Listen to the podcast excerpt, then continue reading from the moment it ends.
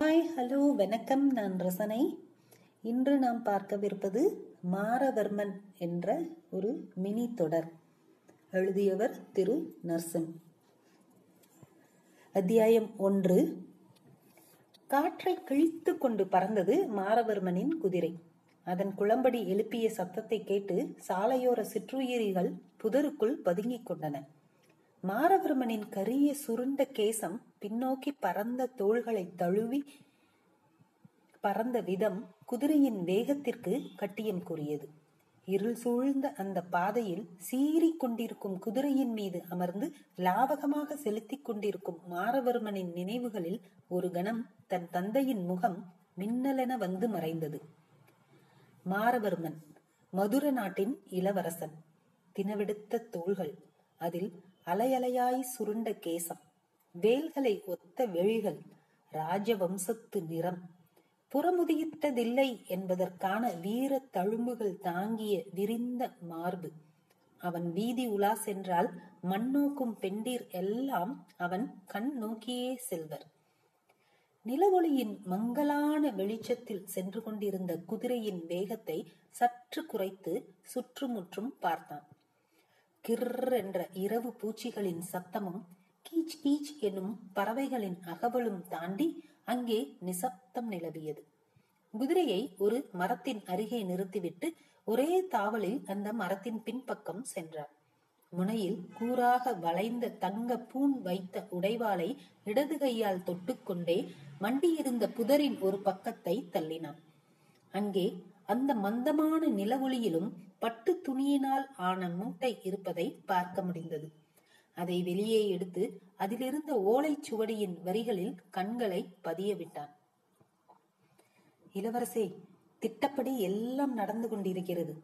இன்னும் இரண்டு அமாவாசைகளில் திட்டம் முழுமை பெறும். அதுவரை பொறுமை காக்க. வாழ்க நின்கொடை வாழ்க மதுர நாடு.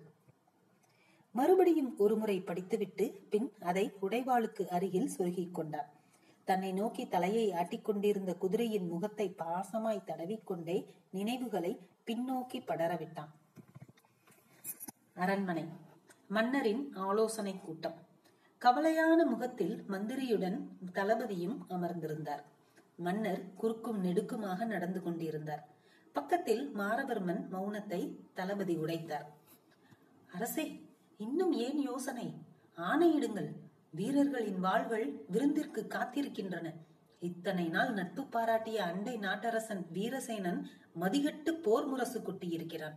சாவை வா வா என்று அழைக்கும் அவனுக்கு அதை வழங்க விடுங்கள் அரசே. நீங்கள் என்ன சொல்கிறீர்கள் மந்திரியாரே? அரசே இத்தனை நாட்கள் நட்பு பாராட்டியவன் நம் பலம் நன்கறிந்தவன். இருந்தும் நம்மை சீண்டுகிறான் என்றால் இதில் ஏதோ சூழ்ச்சி இருக்கிறது அரசே. நானும் அப்படித்தான் மந்திரியாரை நினைக்கிறேன். திடீரென்று இப்படி ஒரு ஓலை இதை இப்படியே விடவும் முடியாது. அப்பா இந்த ஓலை அவனுக்கு உலை. நான் தலைமையேற்று செல்கிறேன். ஆணையிடுங்கள். களத்தில் விளையாடி வெகு நாட்களாகின்றன இளவரசே சரியாக சொன்னீர்கள் என்று தளபதி கூறிக்கொண்டிருக்கும் பொழுது ஒரு ஈட்டி தாங்கிய சேவகன் வாயிலின் உத்தரவிற்கு காத்திருந்து விட்டு கண்ணசைவு கிடைத்ததும் உள்ளே வந்தான். அரசே தங்களை காண அண்டை நாட்டு வீரர்கள் இருவர் வந்துள்ளார்கள். வரச்சொல் உடைவாட்களை பறிமுதல் செய்துவிட்டு அனுப்பு. உத்தரவு அரசே. அவன் பின்னோக்கியே சற்று தூரம் சென்று பின் இருவரோடு வந்தான். முறுக்கிய மீசையில் தெரிந்தது அவர்களின் முரட்டு வீரம். தினவெடுத்த தோள்களில் எதற்கும் தயார் என்ற எண்ணம் தெரித்தது. அவர்கள் வந்து கொண்டிருக்கும் பொழுதே தளபதி இளவரசிடம் இருந்த உடைவாளை உருவி அவர்களை நோக்கி சுழட்டி காட்டினான். சபாஷ் தளபதியாரே என்ற மாரவர்மனையும் அவன் அருகில் இருந்த மன்னரையும் பார்த்து தளபதி சிரித்தான். வந்த வீரர்கள் சிரித்தார்கள். மந்திரி சிரித்தார். மறுபடியும் தளபதி சத்தமாக சிரித்தான். ஹா ஹா ஹா மன்னா இவர்கள் என் ஆணைக்கு இணங்கும் வீரர்கள். இன்று முதல் இது என் நாடு. மந்திரிதான் ராஜகுரு. எப்படி மந்திரியாரே? என்றவாறே கைகளை தட்டினான். அவன் உத்தரவிற்கு காத்திருந்த வீரர்களிடம் இழுத்துச் செல்லுங்கள். நான் சொல்லும் வரை பாதாள சிறையில் அடையுங்கள் இவர்களை.